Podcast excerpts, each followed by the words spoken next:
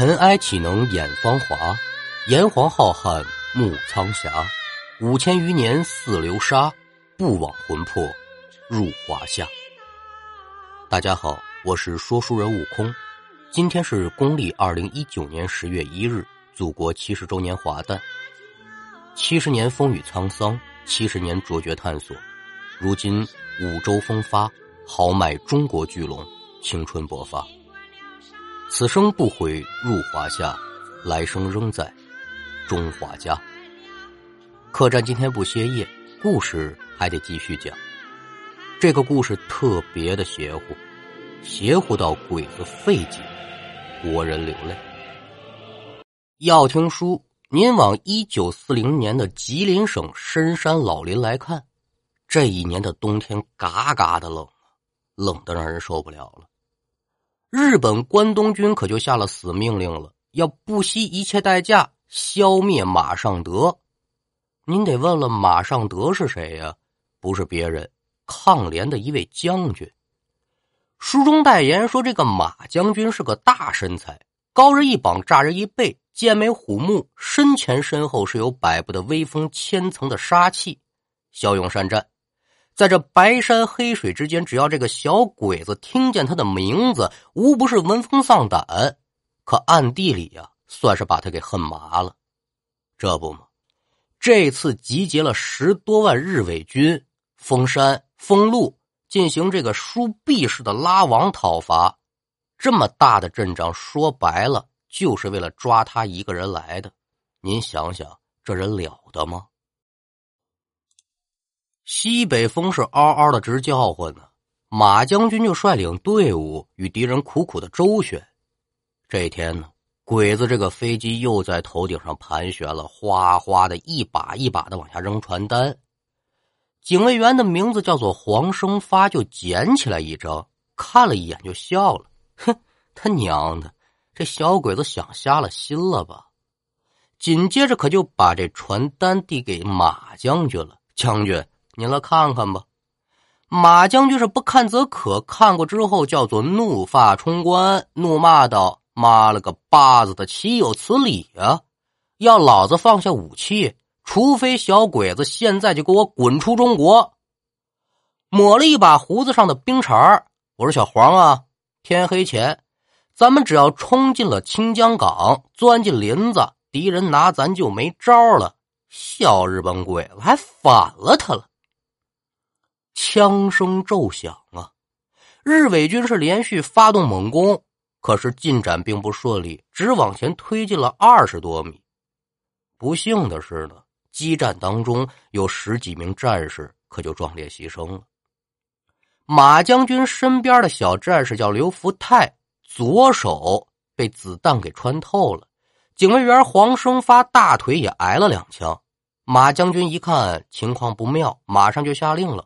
小黄啊，带着伤员撤到北山，我带着人继续突围，掩护你们撤退。快点走！马将军目送着伤员离开之后呢，就对身边的两个小战士说了：“怎么样，兄弟们，怕不怕呀？”哼，小鬼子有什么可怕的？两个肩膀扛一个脑袋，谁他娘的怕谁呀？好小子，咱跟他干！您可听明白了？马将军身边只有两个战士，算上他归了包堆，一共仨人。那这三个人在这深山老林当中，真是亚赛于上了天的大圣爷，下了海的三太子了。人数虽然少，把敌人拖的叫做疲惫不堪。日军的资料对于当天的战斗做了详细的记述，是这样说的：早晨出发的时候，他们这个小队有六百人。逐渐就剩下三百、两百、一百，到了十六号凌晨两点钟的时候，就剩下五十个人了。话说，踩着三尺多深的积雪，马将军和两个小战士是深一脚浅一脚的就往前趟。大雪纷飞，十冬腊月呀，没吃的怎么办呢？好可怜，只能是敞开积雪，刨这个草根扒开树皮，用以充饥。眼见得翻过这座山，很快就能到勐江县保安村的三道崴子了。他可影超超的记得山那边啊有个窝棚，这窝棚搭在山坳里面。咱们书说简短，很快马的将军带着两个战士可就到了窝棚了。赶等着人也进了窝棚，一头就栽倒了。怎么了？重感冒，爬不起来了。但是啊，咱这马的将军心里可想着呢。哎呦，现在要是能给我来个玉米饼子吃多好啊！他就对其中一名小战士叫聂东华就说：“说小聂呀。”咱歇会儿，攒足了力气，咱出去找粮食去。搞不好老子还能抓只兔子吃呢。而与此同时呢，负责本次围剿工作的负责人，名字叫做岸谷龙一郎，正跟那儿骂大街呢。骂谁呀？骂讨伐队废物，废物点心没用，没出息的，死拉死拉的，连个老山贼你都抓不住，要你们有何用啊？这个时候，这个大汉奸呢叫崔昼峰，可就低三下四的就说了：“太君，这老马跟您说的一样，是老山贼。您要想抓活口的，估计不容易。”这暗谷龙一郎一听就怒了：“好好好，把山给我封了，我要活活困死他！”那这一招果然是特别的阴险，也是特别的厉害。也是特别的奏效。战士聂东华和另外一名战士，名字叫做朱文范，趁着天黑，可就摸进大东沟子了，想上居民点买点粮。这刚出村口，就碰上十几个日伪，他们与敌人激战了半个多小时，两个人呢都是身中数弹，不幸牺牲了。紧接着，敌人就从这两个战士的身上呢搜出了马将军的印章，他们就认定了马将军肯定就在附近，马上是紧急的缩小了包围圈，警告村民入山打柴，不准携带午饭。为什么呀？村民带了饭，万一给了这个马的将军吃了，这不是让他养精蓄锐，再培养他的战斗力吗？书说简短。这太阳落山之后啊，叫做喝气成霜了。马将军好几天没吃东西了，裹了裹身上的棉衣，靠在窝棚墙上呢，打一盹儿。恍恍惚惚当中，这肚子可就咕噜咕噜的叫。顺着口袋就拿出了这么一块榆树皮，放在嘴里，叫做细细咀嚼。您说这东西它能好吃得了吗？肯定不好吃啊！难以下咽。月光从这个窝棚照进来，哟，今儿这月亮真圆呢！这不正月十五吗？下意识的呢，就摸了摸口袋这一兜，这里面呢放着自己心爱的口琴。想起来呢，这个口琴还是跟进步音乐家塞尚肖学会的。这会儿我是没力气吹了，闭上眼睛呢，心里就默默的哼。我们是东北抗日联军，创造出联合军的第一路军。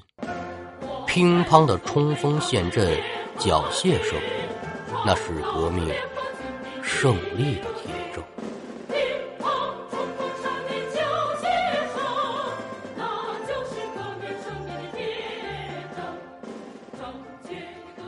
北风依旧在呼呼的刮着呀。马大将军使劲的咽下了嚼成沫的榆树皮，感觉这身上呢也暖和了点见战士聂东华和朱文范还不回来，他拖着自己疲惫的身体就迅速离开了窝棚，孤身向西南方向突围。寒风从身后是嗖嗖的刮呀，哟，这棉衣可就一下子就透了，冰凉冰凉的。马将军感到冷，刺骨的冷啊！但是脚底下这步子不敢停啊，一停敌人可就上来了，棉鞋也跑烂了，这雪就往鞋里面钻呢，钻进去就成冰疙瘩。您想想，人受得了吗？第二天早晨，这从山路上来了几个砍柴的农民，马将军就上前试探，说老乡啊，我拿点钱从你们这买点吃的，我再买双棉鞋。这几个农民惊讶的看着他，有人可就紧张起来了。这当中有个人名字叫赵廷喜，他见眼前这人叫做灰头土脸，脸上和身上呢不少的冻疮，心里可就纳闷出几分了。哦，东北抗联的。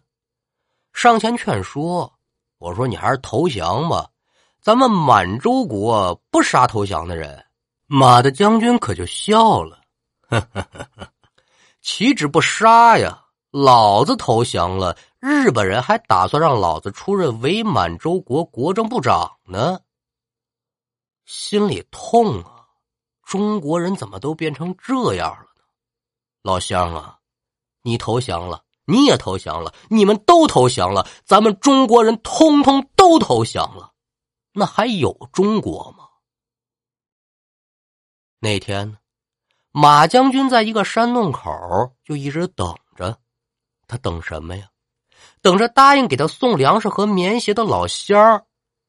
可是，棉鞋没来，粮食也没来，来了一大群日伪军，叛徒。汉奸呢？敌人在这个三道崴子七零三高地，一边向岩石这缺口这人影开枪，一边就左右包抄。马将军想把敌人甩开，拖着自己沉重的步子就往山顶上跑。这步子是越跑越沉，越跑越乱。原来我多能跑啊！哎呦，我怎么这样了呢？日伪资料叫做《镇中日志》当中记载，说这个马将军已经饿了好几天的肚子了，但是跑的速度非常的快，两手摆动能越过头顶，大腿的姿势跟鸵鸟那样。说他呢，完全像巨人在跑，最后逃于密林之中。肚子饿透了，跑不动了，越跑越慢呢。那眼见得前面的人是越跑越慢，负责带队的西谷可就带着这帮日伪军穷追不舍了，最终就把咱们这马的将军逼到了一棵老树之下。哎，你跑不了了！马的将军靠着大树，赶紧是把身上有价值的文件呢都烧了，喘着粗气就说：“哈哈哈。”我跑不了了，我就算是跑不了了，老子是你们能活捉的吗？不掂量自己几斤几两啊！妈了个巴子的！哎，将军啊，我们知道你好几天没吃东西了，这不吗？特意给您带来了好酒好肉。你是大大的英雄，只要放下武器，你的部下，你看见没有？程斌。崔兆峰，这都归顺皇军了。您了，快！听到自己曾经的部下现在叛徒的名字，咱们这马将军叫做火冒三丈，啪的一枪，这可就把这白酒瓶子给打碎了。我去你妈的吧，狗日的！你的酒，你的肉留给那些王八羔子吃，老子我现在吃的好，喝的好。你等老子我吃饱了，喝足了，顺手我就宰了你们这帮兔崽子！哟，何必呀？投降吧！敌人这还喊着话呢，紧接着就是啪，一颗子弹可就飞出去了。西谷一见这马的将军是宁死不屈啊，疯了，打，给我狠狠的打！一百米，五十米，日伪军是一步步的逼近，马的将军呢？就躲在大树后，是奋起还击。他打死了冲在前面的两个鬼子，这叫弹无虚发，一枪一个。这个时候呢，一颗子弹就打在了他的左手腕子上。哎呀，手一吃痛，手枪可就掉在了地上，这滚烫的鲜血可就流出来了。他迅速掏出身上的第二把手枪，也顾不上中弹的手，立刻还击。敌人一看生擒困难。就把这个轻重武器的火力展开了。马的将军胸部中弹，他就是再厉害，他是人呐，他是肉做的呀。一枪打下去之后，人就靠在树上。紧接着这是一排又一排的子弹就往他身上招呼。